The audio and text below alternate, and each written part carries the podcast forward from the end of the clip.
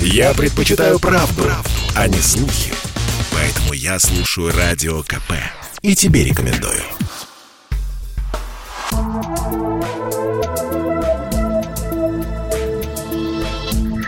Просто космос.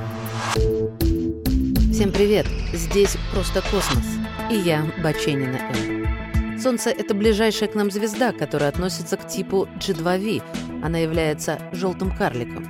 Несмотря на относительно небольшие размеры по сравнению с многими космическими гигантами, Солнце очень горячее. Температура его поверхности составляет 5500 градусов по Цельсию, а ядро — 15,7 миллионов по Кельвину. Между тем, если отдалиться от Солнца достаточно далеко, ну, например, до орбиты Нептуна, то температура падает до минус 270. Это буквально на 3 градуса выше абсолютного нуля. А как такое может быть? Тепло в космосе распространяется в виде излучения инфракрасной волны энергии, которая мигрирует от более горячих объектов к более холодным. Волны излучения возбуждают молекулы, заставляя их нагреваться. Именно так тепло распространяется от Солнца к Земле. Но суть в том, что излучение нагревает только молекулы вещества, которые находятся непосредственно на его пути. Все остальное остается холодным. Возьмем Меркурий. Согласно НАСА, разница температур планеты составляет более 500 градусов Цельсия. Дневная сторона – плюс 427, ночная – минус 193. На Земле ночная температура все еще остается относительно теплой даже при смене сезонов. Это происходит потому, что тепло распространяется по нашей планете через плотную газовую атмосферу тремя способами – проводимостью, конвекцией и излучением – когда солнечные лучи нагревают молекулы в нашей атмосфере, они передают эту дополнительную энергию соседним молекулам. Этот перенос тепла от молекулы к молекуле называется проводимостью. И вот эта цепная реакция, которая нагревает области за пределами солнечного света на темной стороне планеты.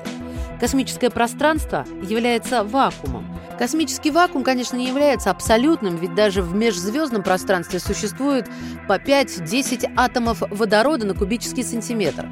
Тем не менее, молекулы газа в глубоком космосе слишком разряжены и находятся далеко друг от друга, но чтобы регулярно сталкиваться и передавать ту самую энергию.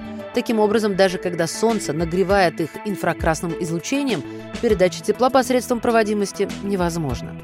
А как же космические аппараты, созданные для длительных путешествий в космосе?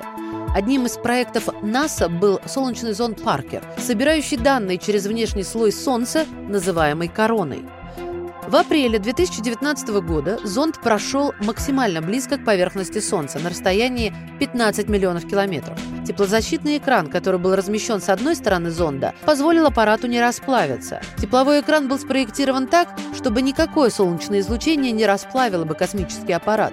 В то время как защита прогревается до 250 градусов Цельсия, сам аппарат остается холодным с температурой корпуса минус 238 градусов Цельсия.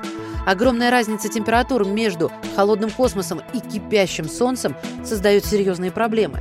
Отдельным частям космических кораблей необходима комфортная температура, чтобы они оставались достаточно холодными для избежания короткого замыкания, в то время как другим нужны нагревательные элементы, чтобы они оставались достаточно теплыми для функционирования.